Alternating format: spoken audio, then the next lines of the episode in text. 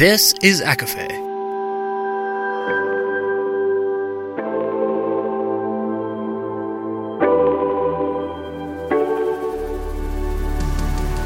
Laura Marie and Jessica Marie proudly present A Court of Fandoms and Exploration, a podcast. Fair warning everything the hosts say is explicit, full of spoilers, and adult content and shall not be used against them. They have opinions. Let's try not to drag anyone for expressing themselves and just have fun for an hour. We all deserve it.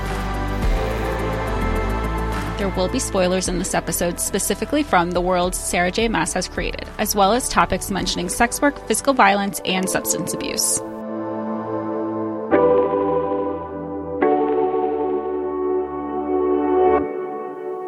Hi, everybody, and welcome to A Court of Fandoms and Exploration, your weekly deep dive into the YA literature and fandoms that we love. I'm Laura Marie. And I'm Jessica Marie. And today, it's ACOTAR Day! I don't know if we should be that excited. We've made it. We've made it to the hardest book in the series. We are, of course, talking about A Court of Thorns and Roses, or if I have recently started to call it A Court of Red Flags and Regret. Which honestly, its biggest redeeming quality is that it introduces us to the series and leads me to the love of my life. You know, I, before we even get started in the episode, I had to wear my Fuck Tamlin crew neck from the Dear Writer Company. The second that I saw Sarah at a bookish design on Instagram, she posted this and I go, oh my gosh, I need it. Where did she get this? The whole time it was under my tree. You knew I needed it before I did. And it, I, it was just sitting there for Christmas. And when I opened it, I was so happy. So thank you to Bookstagram and the Writer Company and Etsy for continuing to just take my money and live and immerse myself in my fandom. It is pretty excellent and so, so appropriate for this episode. So I want to point out that I just finished rereading ACOTAR today, as in like maybe 20 minutes ago. I'm fucking exhausted. It took me all day, but I did it. And I have a lot of notes for this episode because I actually, for the first time, read it with like a critical kind of, I don't know, eye.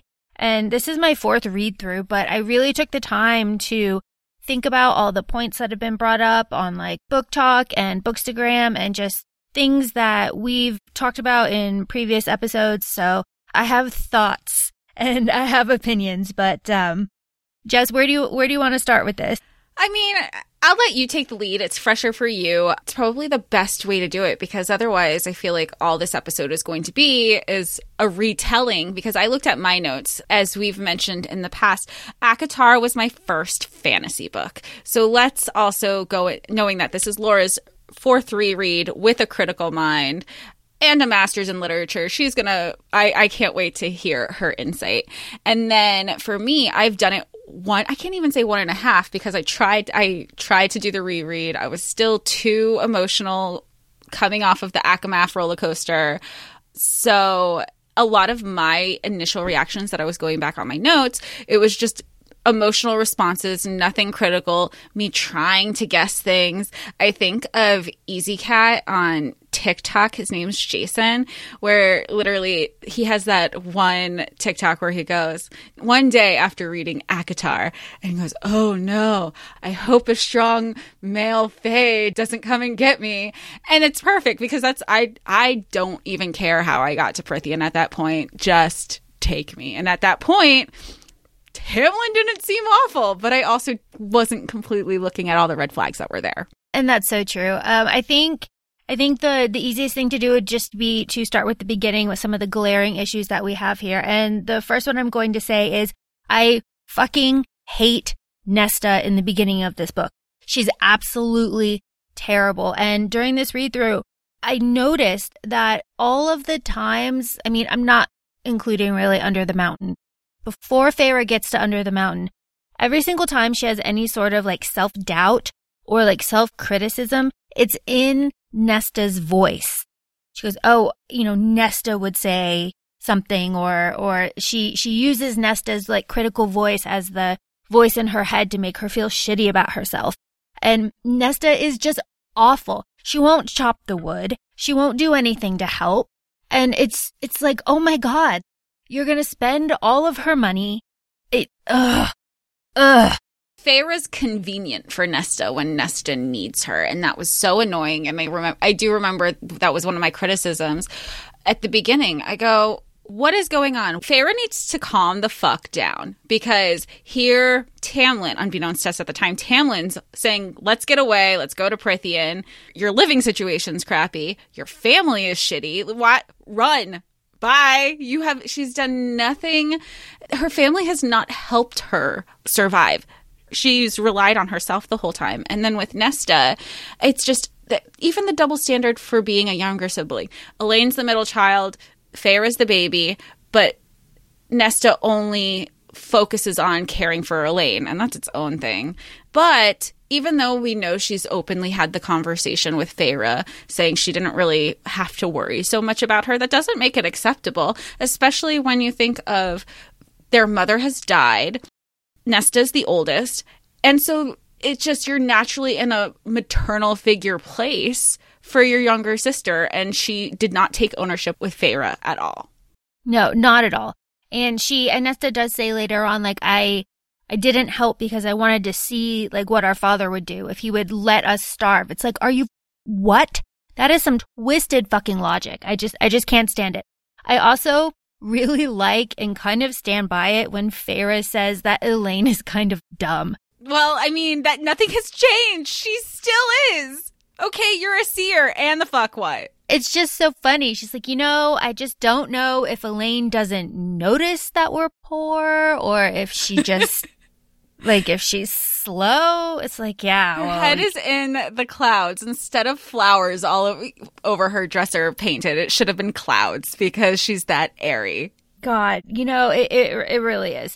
So that, I just, the, the, the corrosiveness of Nesta just on everything really, really stuck out. And so did the bleakness kind of of the first, you know, few chapters. And I thought that was really interesting because it really does paint like how vivid Prythian is. And it was interesting when I was reading through this, even though Sarah does a really good job of describing Prythian and like the food and the smells and the, you know, da da da da da, it still is not as vivid to me as the world that Holly Black created in the Folk of the Air series. That Fey world feels like a fever dream to me in my head, where this feels like a very bright painting. It's just really different. Well, Holly Holly Black's Fey world, I feel it feels your stereotypical fae or fairy. Like I've got very much Midsummer Night's Dream uh, with a Starbucks and a Target. like I, I, I, and she talks about that too. And I remember with Prythian, or at least the Mortal Realms, I told you, I go, I'm getting very Hunger Games dreariness, especially when they go through the market. Everything to what you said is bleak. Sunshine does not exist it's just two very different worlds. I didn't feel like I was in a Fey world. And even the TikToks that you showed me eventually, as I would get to certain points in the book, it didn't feel Fey. It felt magical. It felt beautiful, but it didn't have that thing. The like je ne sais quoi. Yeah. Holly's world, Holly Black feels more vicious to me. It for it feels it sounds so weird because there's so much less, you know, like material to pull from, but Holly's Fey world feels very vicious. It feels very bright. It feels very like drug kind of induced, where this one feels very proper. At least Spring Court feels proper. Right. Well, even like Velaris, you know, it's clean and there's like streets and rules and order. Yeah, and order. It's just, it's just very, it's very different. So that really stuck out to me just reading through this and just feeling how fucking boring the Spring Court is. I really couldn't get over it. And even though everyone's glamored, you know, and Feyre thinks that she's alone or whatever, it's just like rolling hills and, you know, it doesn't even really get interesting until Fire Night, where there's like a party and the bonfire and the nice big orgy. I was gonna say, like, I love how we just casually say Calanmai. We're like, call it what it is. It's a fairy fuck fest. That's what I like calling it. But it is, and we might get into that later. Of the slut shaming, but we've already gone through it with a couple episodes previously between Calanmai and what Tamlin's 500 years old. So you add 500 people to his body count, and then he wants to shit on Feyre. I'm not having it. Fuck Tamlin. And even even in the beginning, Nesta really gives Feyre some shit for going to fuck Isaac in a barn. Get you some, sis. Yeah, well, and it's full circle because Nesta, you know, fucks anything that she sees in Frost and Starlight, and Feyre isn't allowed to say shit. And I, you know, I don't understand. Maybe I don't want to say correct me if I'm wrong, but I am still trying to understand and learn. Everybody is so defensive. Not everybody. A lot of people are very defensive for Nesta. She's gone through trauma, blah, blah, blah. The Cauldron, King of Hybern, this and that. That's great. We have Silver Flames coming out. We get to dive into that more. But what was the excuse prior to her being turned high fae? What was the excuse prior to that? And I say that because Laura, you and I have had this conversation before of you can have siblings especially biological siblings, and I say that because of the whole nature versus nurture, that share the exact same DNA from both the mother and father. And they're they grow up in the same household and they have the same DNA, yet they siblings can come out so different based on that situation. And it's the same it's the same environment they're in. It's the same DNA.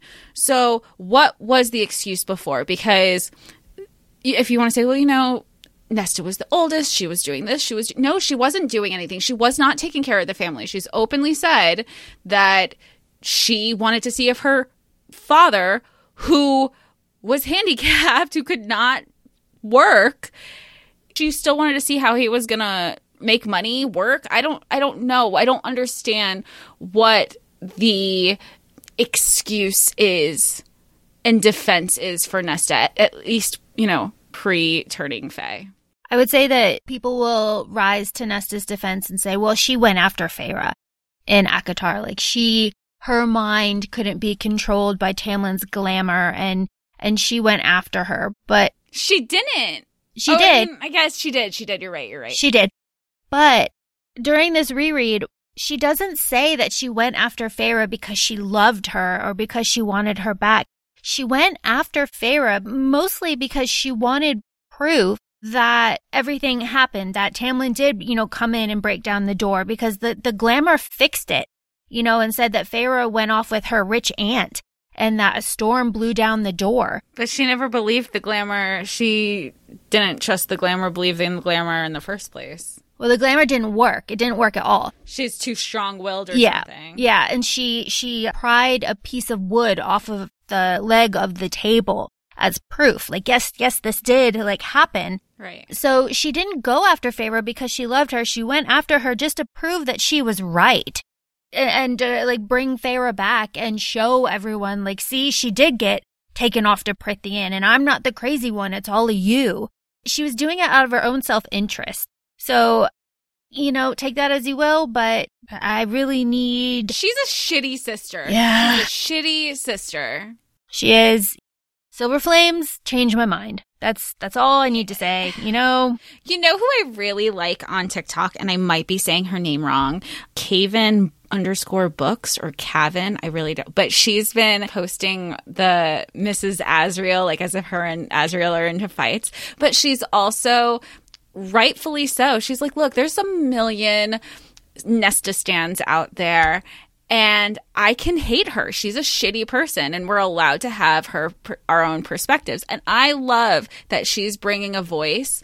And I love all the TikToks because we've mentioned before. I'm that person who could be like, "Oh, they bring a good point.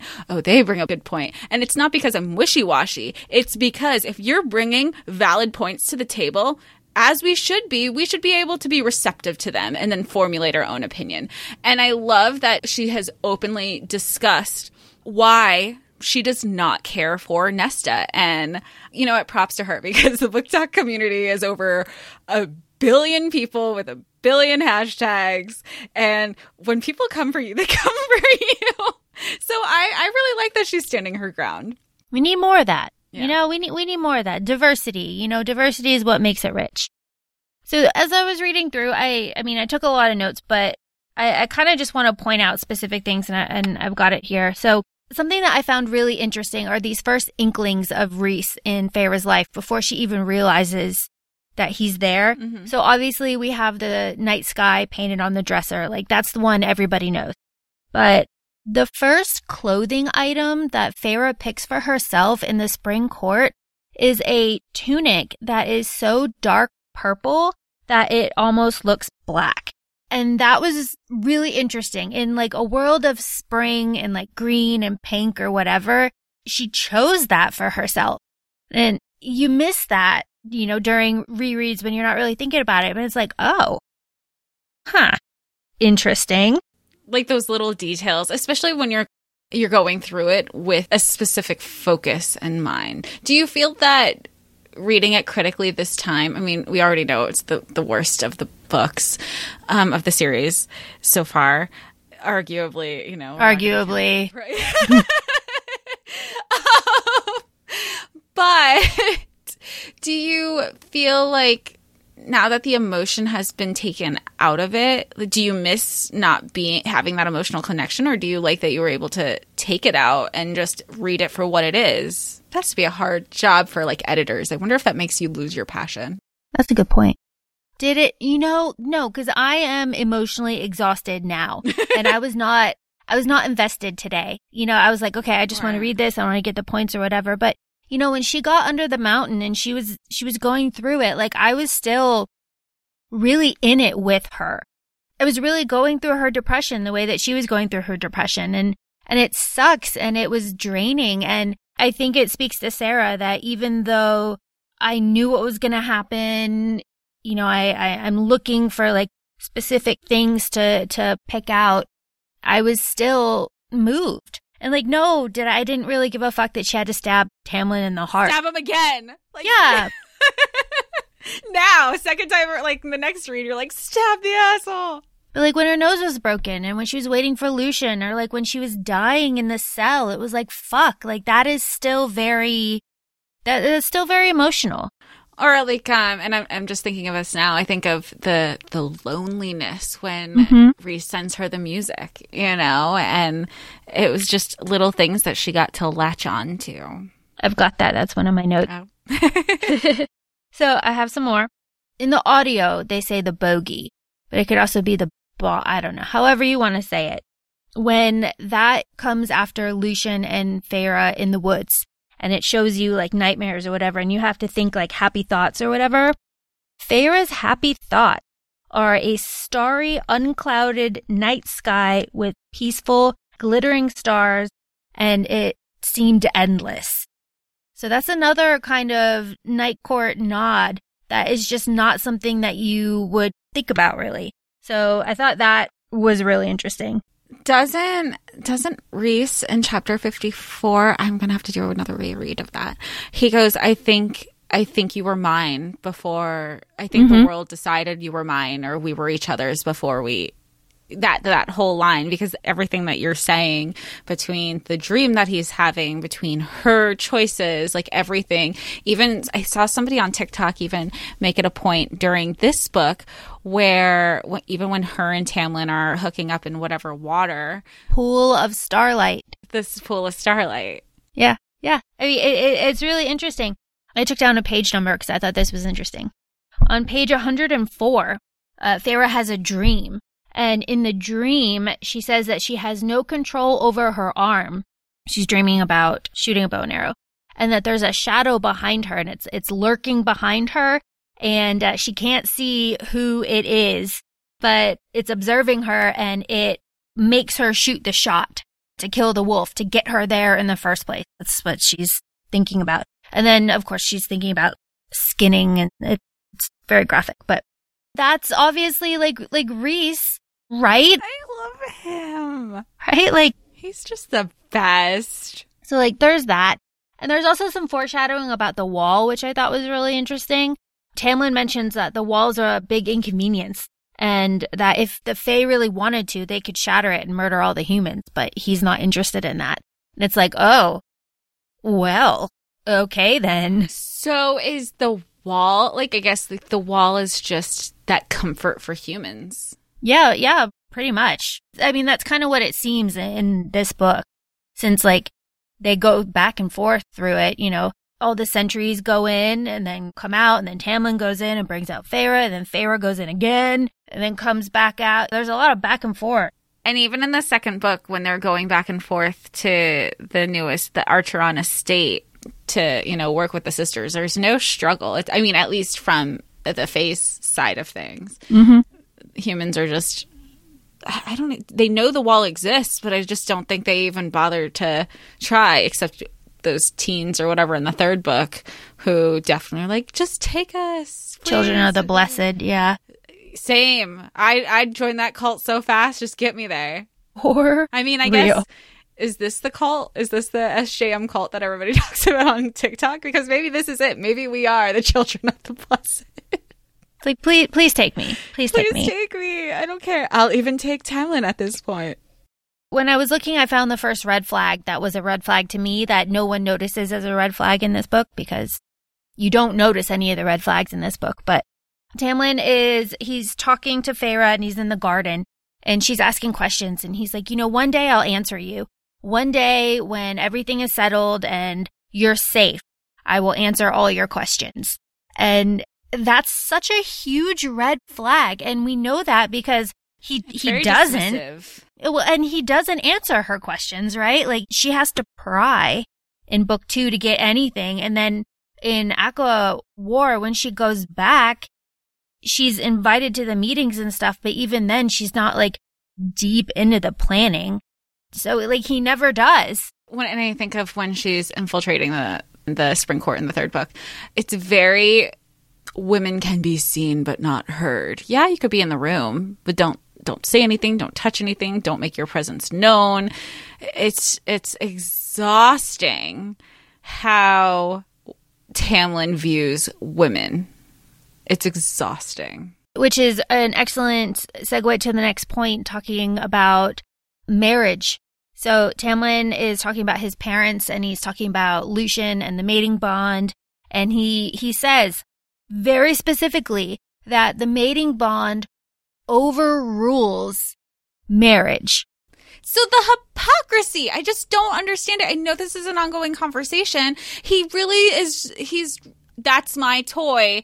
I want to play with it. It's very Arobynn of him, by the way. It is. Now that I've read that, he does this because Arobynn, he's like, "Why are you sending her to Endovier?" And it was basically, well, like, if I can't have her, nobody can. That's the same thing. And Tamlin, with his, you know, small dick energy, is like, "Well, this is my toy. I want to play with it. I want to be right. I want to win. I had it first. Fuck off. You're the worst. You are every fucking Chad. He's Chad. No one wants a Chad. And he's a Chad. It just makes me so angry when he, he just spouts this. He's like, oh yeah, you know, and, and, and Lucien thought when they were married or whatever that the mating bond would snap in place and, you know, blah, blase, blase, blase. And then, you know, Feyre has the mating bond and he completely disregards it and he's like, oh, she's my wife. It's like, you were, you, first of all, first of all, she didn't marry you, Tamlin, in ACOMAF. Let's, let's just be clear on that. Secondly, she's Rhys's mate. That is like done and sealed. And then you were so fucking preachy about it in ACOTAR that, uh, just, man, it just, it just, it makes me hate him so much.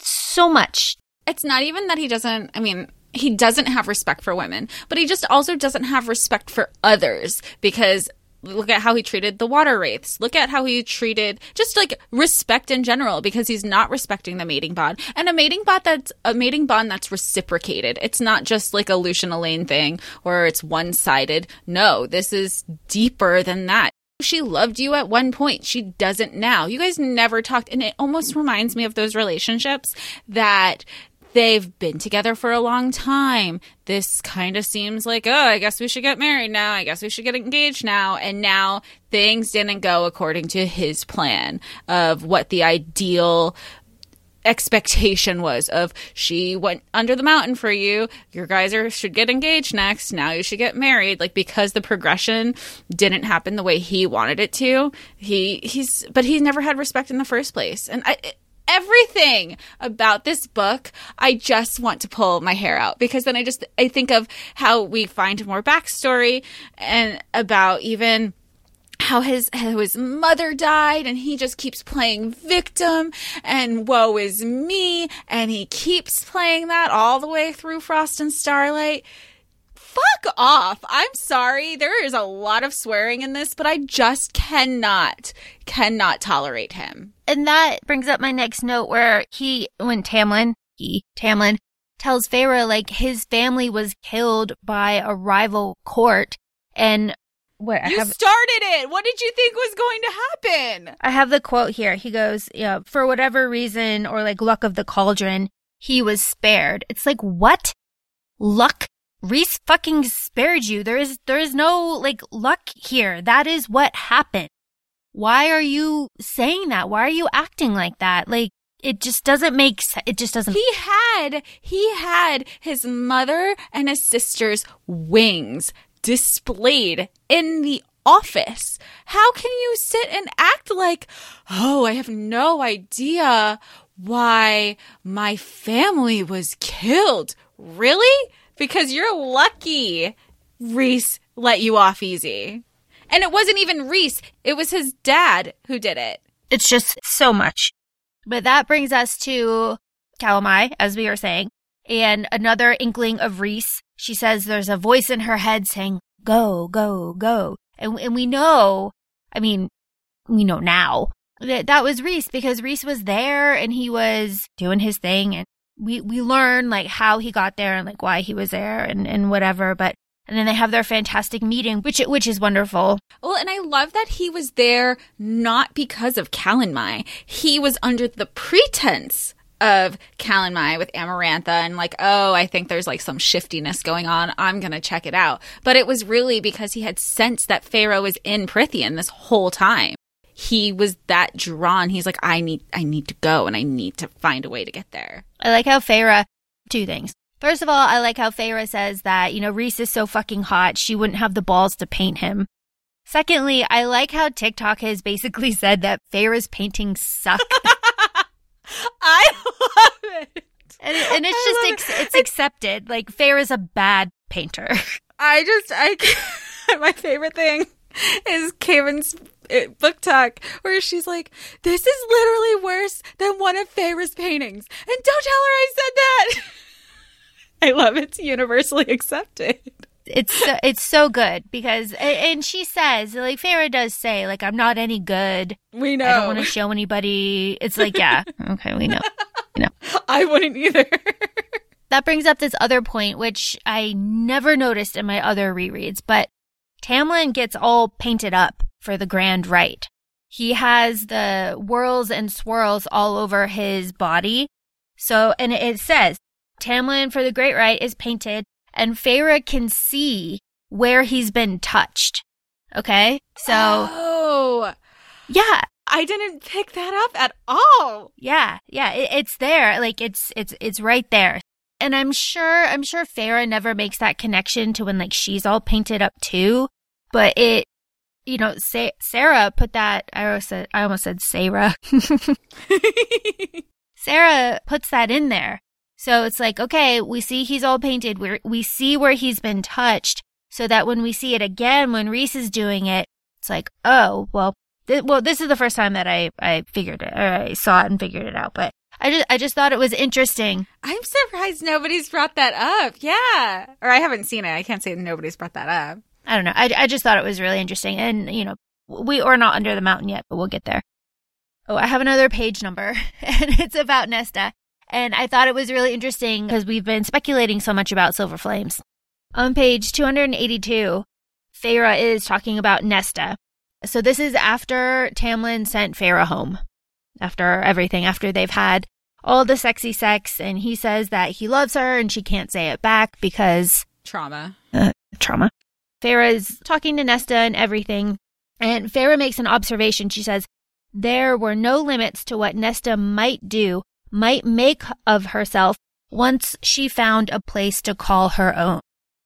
And I thought that was really interesting because where could that place be? Is it the Illyrian camps? I mean, now we're getting into Silver Flame speculation, but I just thought that was a really interesting line to set in this first book, knowing what we know about Nesta and like where she's going now.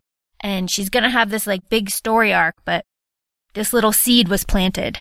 And, you know, you bring up a good point because it's not that she acknowledges, oh, what it would be like for her in Prythian and understanding that for every person, home is different. You know, home doesn't mean what to you what home means to me. Sometimes some people like they really say like home is and there's a song that's like it's called home and the lyrics go like home is wherever i'm with you. So it doesn't even matter home being a physical place. Home can be a person. Home can be an experience. And the fact that that's highlighted that it, her that nesta's home isn't isn't going to be what Feyre calls home. And you see that at the end in the extra chapter of frost and starlight. It's very good. I wonder if Sarah had always known she wanted to develop Nesta's story or if that just that was intentional that was an unintentional line that she saw that had potential that could be formulated over time. I would be interested to see how Sarah plans out her books. I want to know her writing process. You know she's probably writing one book on paper and then she's it's just you see it with um we were talking about it for the bonus episode of Throne of Glass, where you see her. There are a lot of things that she's writing or making reference to in Throne of Glass that you know directly tie into ACOTAR. One of my favorite authors, Melissa McPhail, has a really crazy way to plan out her stories. She uses a chessboard and she has, yeah, yeah. Uh, Jess is making a face at me, but yeah, you, you can Google this. She has a, she has a, like a, a big chessboard and she puts um, sticky notes on all of the chess pieces and then maps out different places and then puts the chess pieces in those places and then for each book moves them to a new place to kind of give her a visual representation of where everybody is and who they're interacting with. Because the books are very complex. This is a shadow or um, pattern of shadow and light by melissa mcphail. Very there's five. Very complex but I thought that was really an interesting way to do it. And I haven't heard of other authors do anything like that. That's so different. And in my and I don't know if this is how she's doing, but in my head, I'm almost thinking like if she finds the plot or where she wants to go with it, and that's the checkmate. Like that's that's the end. How very Queen's Gambit. Yeah. Yeah, it's really good. That's really cool. I know like other people do like storyboards or have a big murder board or whatever. Yeah, you know, up there. That's what I yeah. Yeah, with like string and stuff. But like I'm a visual learner as well. So I, I feel like something like that would make more sense to me. But, you know, I digress. Go read her books because they're really good and no one reads them. What are they about? Oh my God. Um, Is this like a whole separate conversation? no, I can, I can boil it down. I can boil it down. I can boil it down. um, there are, there's different, no, I can't boil it down. Okay, yes, I can. There's a threat. There's a threat by very powerful creatures, and they are breaking through all the protective barriers to wreak havoc and destroy our world. So a group of very young and ambitious magic wielders, I say that loosely, have created a separate universe, uh, like a bubble universe to, to shield our world so that the beings have to get through that one before they can get through our world. And because they did that, they were ostracized from society because no one could believe they had the, uh, like gumption and like hubris to do that. It was very like taboo. And they thought that they were trying to play God because the threat is only known to certain people. It's very good. Please go read it. Now back to ACOTAR. Interesting, interesting fact about ACOTAR that I did not realize. After Feyre goes under the mountain and Lucien yells out to Feyre that the Middengard Wyrm is on her left, Tamlin has to whip Lucien 20 times Why? because Amarantha tells him to. Oh, okay. And I, I just think that's really interesting. That that's not something that registered on my like first couple of read throughs. But like, yeah. And that's why Lucien doesn't come to heal Feyre. And that's why she eventually makes the, de- The- the didn't think it deal. coming at the Yeah. point. Yeah. That's why Feyre has to make the deal with Rhys because she was dying and she didn't know if Lucien was going to be able to come heal her. And he says, like, yeah, Tamlin had to fucking whip me. And then she didn't let me use my like Fey powers or whatever to heal myself. Heal. And today was the first day that I could move. It's like, well, damn. That's like a footnote that no one really ever talks about. How much would that suck? That would suck so bad. Whipping's a big thing because they also do that. He, t- I I mean, not with everybody, but almost with the Spring Court specifically or Spring Court characters. Because then even in ACOWAR, Ianthe has the sentry whipped, even though Ianthe is the one who did the shit. Yeah, it's very interesting. My next note, page 362. This is where there might be a little bit of controversy. So there's a lot of drama around Rhys drugging and taking advantage of uh, taking advantage of Feyre as she's like all painted up and stuff, right? We know this. I feel like we need to deep dive into that because this is a very hot topic for people. There's a lot of feelings about that, but on page 362, Rhys tells Feyre very specifically why he's painting her. And like later on, he tells her like why he's having her drink the wine. He's very clear about it. So I know that no one is touching you and you know that you are only being touched on your waist and your hips. So you have no question about anything like untoward happening. So it's, it's like he's, yes, he's doing all these things for like reasons, but she will also have a peace of mind being like, okay, I know where I was touched. And he tells her like right up front. And it, it's very sticky. And I feel like because of the perception that he's created for himself because of his role, the delivery of it is very like there's malice to this choice of the painting when really it was a hey, I'm the good guy, nudge, nudge. This is for your own peace of mind. I'm not saying that drugging people unbeknownst to them is okay. Obviously, it's not. But this is whatever she was drinking, it was a lot stronger than fairy wine that she had to not remember. And then, even though she wasn't remembering, she was still able to wake up and know that she was not harmed. I know, I know it's controversial. It is, it is. But also, you know, she after that first time, she knows what the the wine does.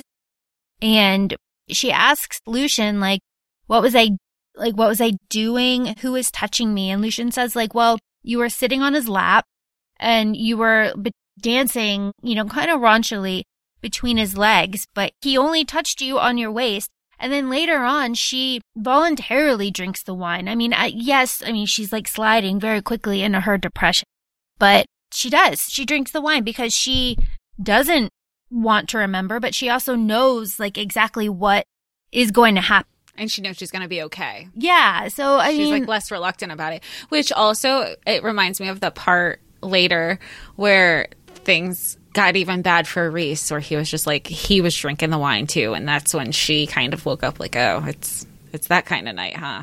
Yeah, because that was right after, oh God, that was right after Amarantha, I guess, and Rhys caught Tamlin in the closet. Rhys drinks the wine and he comes into Feyre's cell after Rhys caught Tamlin and Feyre in the closet just about to have sex.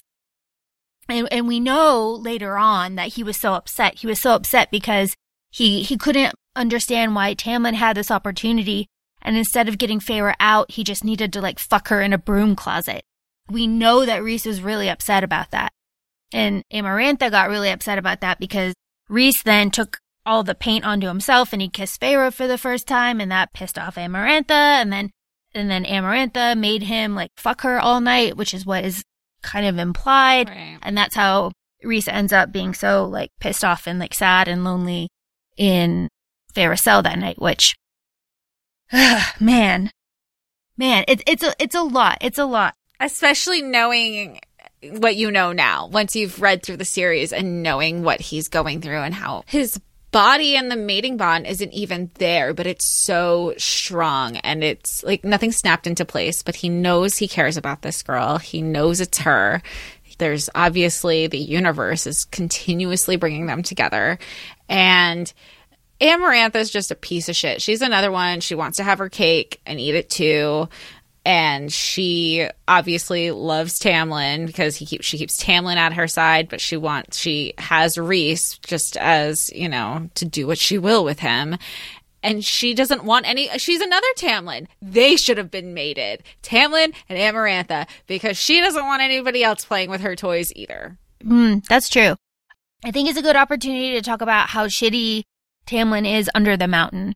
Like we kind of understand his reasons for not not doing anything or like looking at Feyre, but holy shit, do something. He straight up ignored her. And that was one thing, one of the notes that I didn't make, and I do understand. I can look through somebody if I need to. You are not important. I could pretend you're not there. I do it in real life. So I can definitely do it if I think it's going to protect you because you don't want this person, you don't want Amarantha or whoever to know what your weak point is. So I understand where he was coming from, but here you have this mortal literally putting her life on the line for all of these trials because bitch is too stupid to know what love is. And it's just, I understand why he was acting the way that he was. And I'm not a Team Tamlin fan, I'm not. But I get where he was coming from because I probably would have done the same thing. I don't know though, because the whole reasoning is because Tamlin doesn't want to give Amarantha the satisfaction of knowing what kind of torture will set him off. You know, like what Amarantha does to Tamlin, like what will be that thing to set Tamlin off. But like, what the fuck else can she do to her? But also, doesn't she already, like at this point, I, I guess you're bringing, now that we're talking it through, she already knows what she means to him. She came under the mountain. Yeah, I mean, yeah, and they've they've beaten her. They've you know almost killed her. She's almost died. They're doing all of this stuff to her. I mean, what is left? They're they're and let's not forget that the like mutilated body of Clare Beddor is just rotting on the wall in front of her. So she's got all that guilt too. It's very clear that Feyre is broken. You know, especially after the second trial. Like she's done. There's nothing left. So at what point, if you're Tamlin, do you just say like, fuck it? And you know, it, it really, it, sorry, it's, I'm like heated. It speaks to Rhys. Rhys has to do, so like Amaranth is whore, like we get that. He's playing his own game. He's doing all of this stuff with Feyre with the bargain and the dancing, whatever. Yeah, there's other reasons, but he's also trying to like really rile up Tamlin so that when the curse is broken, because Rhys knows that Feyre is going to break the curse, so that when the curse is broken, Tamlin is so upset that he just goes after Amaranth. So like, there's no hesitation there. Like, he knows that. But like, if you're Tamlin, at what point do you just take one for the team and be like, yes, Amarantha, I will fuck you because that's basically all this is, and then fucking murder her? Because it's never about it's always about him. He's never thought of the bigger picture and Rhys has been doing it for 50 years when he protected Velaris, protected his family, protected. He has always thought of others. Tamlin and his role has been nothing but something that his as High Lord has been something that's been thrust upon him. He's never had a care for the people. He's always been very self-centered and things had to be of his own volition. And I mean, you could argue that he does care about his people. He kept sending the sentries over to find a mortal to to break the spell, but it's also because he wanted the spell broken. It had nothing to do with saving the people. The people have adjusted. They're fine. And also, he stopped doing that. He had 49 years and he did it for the first couple, and then he just stopped for like decades. And he only started up again within the past year or so. Yeah, because it was it, it was crunch time. Yeah, he so, did not wake up every day to think how can I save my people, whereas Rhys is being raped every day, every night, and all he he you know he's like, well, at least my people are okay, and then he knows that this is what needs to be done as long as he, he, I mean and then you later find out that he even feels guilty that it was only Velaris. He could because you know you find out Feyre's like well why didn't you let everybody know? And he goes I didn't have enough magic. I didn't have enough power to save all of Prythian and you know? And I think that's also very telling of where he was that he was never just thinking about the Night Court or Velaris. Like, yes, Velaris, it's been protected this whole time, but if he could, he would. Yeah, and he couldn't. And I mean, we we love Rhys. That brings me up to, as you mentioned earlier, when Rhys sends the music, you know, in, into into Feyre's cell when she was breaking. Feyre has a quote there that I thought was really, really interesting. She goes, "This is what I'm fighting for. This is what I have to save." And we we know that it's Velaris, right? Like she's she's hearing the music, she's seeing the, the, you know the city or whatever, like you know how she interprets it.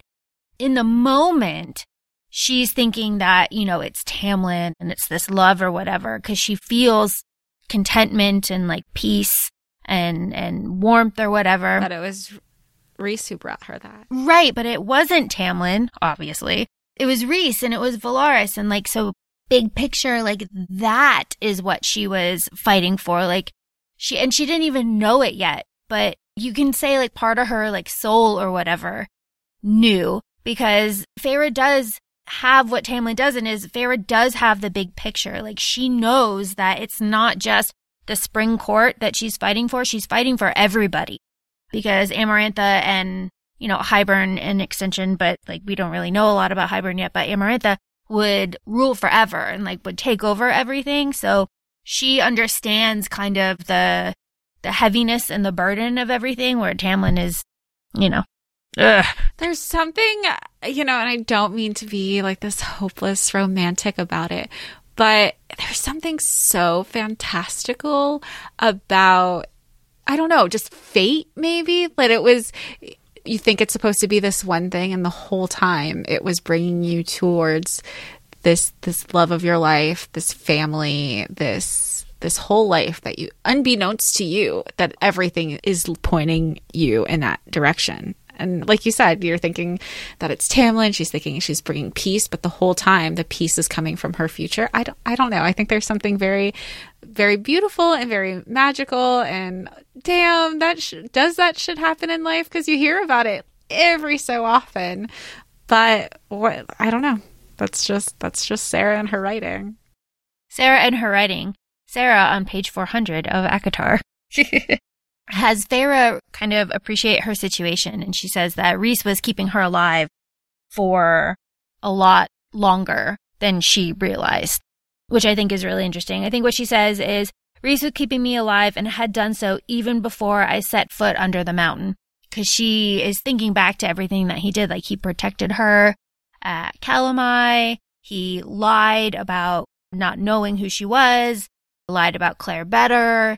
And, um, you know, he bet on her and then he helped her again in the second trial with the pulleys and not being able to read and she she really kind of understands that he's the one fighting for her which leads me to my next point where at the end when amarantha when i think it's before it's before she solves the riddle Feyre solves the riddle but amarantha is beating the shit out of Feyre. She's angry and just, you know. And she hears Rhys is calling for her. Rhys is screaming her name. And, and not only that, but like he picks up a knife and he goes after Amarantha. And Amarantha yeah. like knows and she throws him against the wall and she's like i'll deal with you later like you fucking traitor. But that was the point that i think he he couldn't keep the mask on anymore. He couldn't keep the mask of indifference. But at the same time tamlin was just on his knees begging. Yeah. He didn't do anything. He he was on his knees being like please. you know amarantha stop. I'll do anything. Like please please please.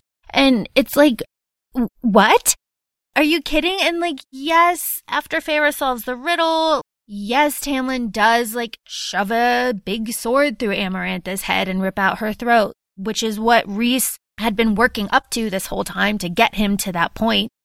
We know that.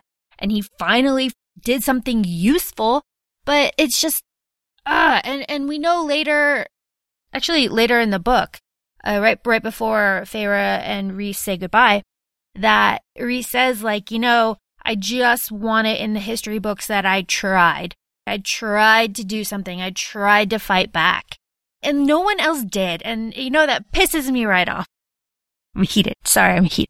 No, you should be because you're right. And then you find out in the second book how he's, you know, he knows how villains are written. He's the High Lord of the Night Court who took away the bride from the Spring Court. And he's the one who fought while everybody just stood around and he's still being portrayed. I mean, I know that part of it's because that's the character he created for himself, but be that as that may, it doesn't change the facts that he still fought. He helped change history. And he did he did other things that he doesn't really get credit for really until ACOWAR. Let's remember he didn't rat out the summer court for their like attempted coup. He lies and then he shot he kills that that guy instead of shattering his mind and giving him a walking death. And Imarith is like, oh, oh, oh, and Rhys is like, I was bored, sorry. But Feyre recognizes that like he was doing the best that he could under excruciating circumstances. And then we, and then, um, there's all that talk about the slaughter of the Winter Court children. And then Alis you know, goes on and say, says like, you know, children are very precious, da da da da da. And we don't find out later until ACOWAR what all the reasoning behind that was. And like Rhys didn't know and Amarantha did it on purpose to try to like gauge his reaction because she kind of suspected that he wasn't, you know, yeah. It's, it's just very interesting. It's very interesting. I have two more points. Interestingly enough, Beron is the first one to give Feyre the spark of life or whatever after her neck is broken. And that fucking shocked me. That blew me back in my seat. I had to reread it a bunch of times, but Sarah is very clear. She says that it's Lucien's father, which, okay. But then she says the High Lord of the Autumn Court. And I was like, whoa, that is really out of character for Beron. I was shocked. I mean, does it have to do with the fact that I mean we we learned that Lady of the Autumn Court helps Feyre out while she was cleaning and saying like this is for saving my son even though we know Beron We know that Beron doesn't like like right Lucien. Yeah, it's just it was just really it was really strange and something that I wasn't expecting and it's not ever like mentioned again. maybe it's just like one of those not plot points but just something where that connection because didn't you say that like the physical description of Beron you thought wait you know after knowing more of what we know isn't that Helion Helion Yeah, he he says like a dark-skinned I'm pretty sure it's like a dark-skinned male that kind of looked like Lucien with the same like hair or whatever. It was his father, the High Lord of the Autumn Court. Was- Those are different. But then it's even like brought to the attention on BookTok where how Lucien is physically described in the first book is different than how he's Yeah. physically described in the second book. So there just there just could have been like that that loophole that Sarah forgot about and then the editors completely glossed over. That happens a lot in in um. mm, mm, Maybe it's Amarantha, or maybe it's maybe it's Maeve. I don't know. They screw up her hair color one time. It's funny. It's it's pointed out a lot. My last point is that after everything, so we're at the very end. Feyre and Tamlin both kind of realize that they're like in the shit.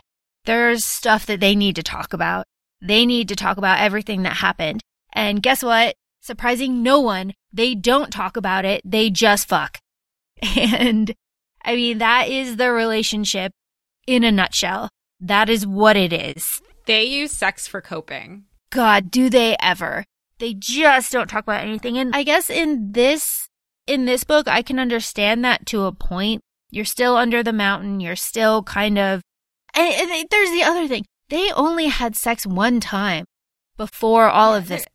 They're not actually in love, which I mean, I guess, but I mean, I like, was gonna be like, there's no way Dick is that good after one time, but but I guess if you're coming from like a dirty barn to to I, I she's Well- got like nothing to compare it to. and we know from ACOMAF, she goes, I would have loved the first thing that showed me any sort of kindness. Yeah, kindness and comfort. That's all she wanted because That's what she needed. she was starving. She was poor and starving and working herself to the bone for no appreciation. And starving in every sense, like the physical Yeah. sense and the mental sense, and having conversation, the intimacy. I mean, even though they're not really talking, she feels like she's having more conversations, even if they're just at a surface level between Lucien and Tamlin and Alis and Suriel and the Naga. She's speaking to them more than she did her whole family for the past five years. Oh, we didn't even talk about the Suriel. Oh, our gossip oh, how do we not- queen. Oh, Uh, we love a me- what did you say? We love a gossipy bitch. We love a messy, gossipy bitch. Like we are all about the Suriel, and it's so good. It's so, I love it. I love it. Stay with the High Lord. Yeah. Okay. Love it. We love the Suriel. I love how they say the Suriel's really hard to catch, blah, blah, blah. And every time the Suriel sees Feyre, he's like, what up? He's like, "Oh, you caught me with your rabbit snare." Oh, gosh.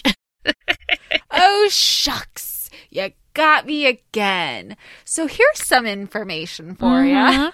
Like, did you know this? It's good. So those are those are all my notes. Those are all my thoughts on ACOTAR. Very interesting reading it now.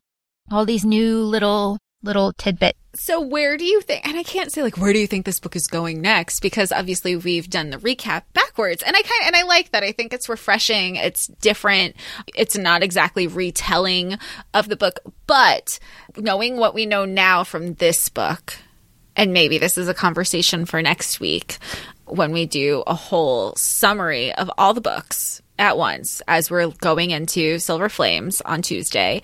Where do you see the progression of Nesta, of Elain, knowing what you know from book one? Maybe this is just food for thought because it would make sense to discuss it next week. I still think that Nesta is going to end up like Queen of the Illyrians or some shit. Oh, I just had a theory. Oh, no. Tell? Tell? What if, oh, because there's all this death theory. What if Cassian does die and she becomes general commander of Illyrians? Yeah. Yeah. Someone has to die. And she, oh shit. Oh, wow. And she is that powerful. Amren knows it. She keeps it. God help us when she unleashes everything. And we already know that obviously Cass and Az they have the seven siphons. I like the meme the other day where they go, Hey, let's not forget that Az and Cass have seven siphons compared to these other Illyrian bitches. Bitch ass Illyrians with Bitch one Illyrians. siphon. Mm. That's what it was. Bitch ass Illyrians. oh, that might fucking happen. Yeah. And then she, yeah, and she just becomes queen. And that is her because the Illyrian camps are very much a part of, but also very separate from the Night Court and like Velaris and everything, you know? So that would be like her own place to kind of make her own life and her own rules and stuff. And I don't know. I don't necessarily think that Cassian needs to die for her to be able to do that. I think there's another thing she could take the right. Oh, that would be really. I feel like she could take the right just to prove a point. Yeah, and then and use all of that to just fucking slaughter everybody and like get it out of her system, you know? But I kind of hope that happens. yeah. If Sarah doesn't write it, um, Bethany, you wanna you wanna add that into your your fanfic if you haven't already. I haven't read it yet, but I promise I will. I, you know, man, I don't know. I don't know where it's going to go. All I do know is that it will go to an Az book. That's what we get. That's, that's what we deserve. We deserve an Azriel book. Not only do we deserve it, he deserves it. He does deserve it. And I got to tell you, all of these teasers that have Az in them, it's like, She's doing that on purpose. You you know it's a Silver Flames book, but she knows where we're at with Az, especially after she went ahead and said, "Oh, Az is a freak, but in a good way." What? you can't just put that out there, Sarah. don't you know what we're going to do with that? Oh man. Oh man. No, ACOTAR. You know, I'm very grateful for ACOTAR. Without ACOTAR, we wouldn't have what we have now. And what we have now is a really beautiful fandom. We have fantastic men. We have really good female characters. We have a fantastic found family. We have all these wonderful things. But Jesus, did it take a while for us to get there? Whew. It's, yeah, yeah. I mean, I will always be grateful for ACOTAR because it's it's what got me into the fantasy genre, whether it's you know ACOTAR as a book by itself and ACOTAR the series, but obviously you need to have a beginning at some point. So there will always be, like I said, the redeeming quality is that it's opened us to the world. But the world built, but in hindsight, it kind of feels the entire first book was world building. Yeah. It wasn't just, you know, how you have one off books where, you know, you have that perfect beginning, middle, end and it's done. And you're done four or five hour reading. Okay, next book. And you move on. And that's not what this is. And as I'm learning, that's not what any of her books are, which is really cool. Like, talk about a journey, talk about an adventure. We're stuck in quarantine in our apartments in lockdown. At least I get to go to other places in my head. You know what I did like about this book? I'll just bring this up because Jessica is reading the Throne of Glass series. Feyre, when she's doing the Middengard Wyrm, she is ferocious. I like that, Feyre. I like that Feyre. That Feyre has a lot of Aelin, has a lot of Celaena. Yeah. I really enjoyed that that Feyre, I feel you see her pop up again in ACOMAF when she's fighting for Velaris, And you see her again when her and Mor go plundering through Summer Court. That Feyre you don't see often enough. And I think that's when I'm like, Feyre's a badass. Like she digs deep into remembering who the fuck she is. She's the person who kept her family alive. She's the person who can hold her own weight. She's the person who did this as a mortal, and she's going to take those skills as just like we know Celaena slash Aelin. She learns these skills and applies them to what she knows, taking ownership of her, you know, accepted self, if you will. It, it was interesting. It was interesting, and it kind of sucks because now Feyre is you know, she's in baby making mode and like nesting mode. And she's just going to be in the background. And unless something fantastic happens, and you know, maybe something fantastic will happen. We don't know because we there's still stuff going on with the queens. Yeah.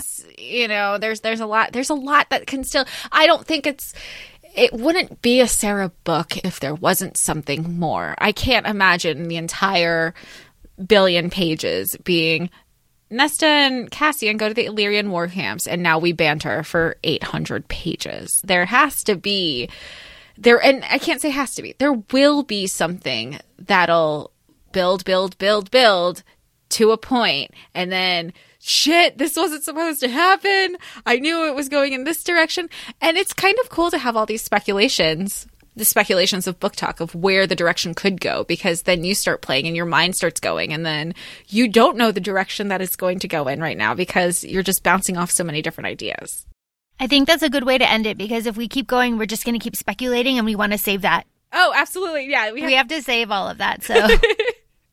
so tune in next week for our ACOTAR series recap. So if you guys don't want to listen to the three breakdown deep dives that we have. We're going to do a little recap, remembering that A Court of Silver Flames is out February 16th. BookTok will probably be dead, or we're just going to be saving our reactions and uploading a week later. This is going to be super fun and super exciting. Feel free to follow us on Instagram at ACOFAE Podcast, A C O F A E. Give feedback, interact.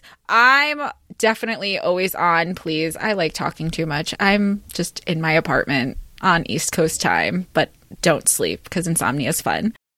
And that's it, I guess. Well, thank everybody for listening. We really appreciate it. We appreciate you. This has been a lot of fun, and we can't wait to have you tune in next week. So, see you then. See you then. Thanks. Bye.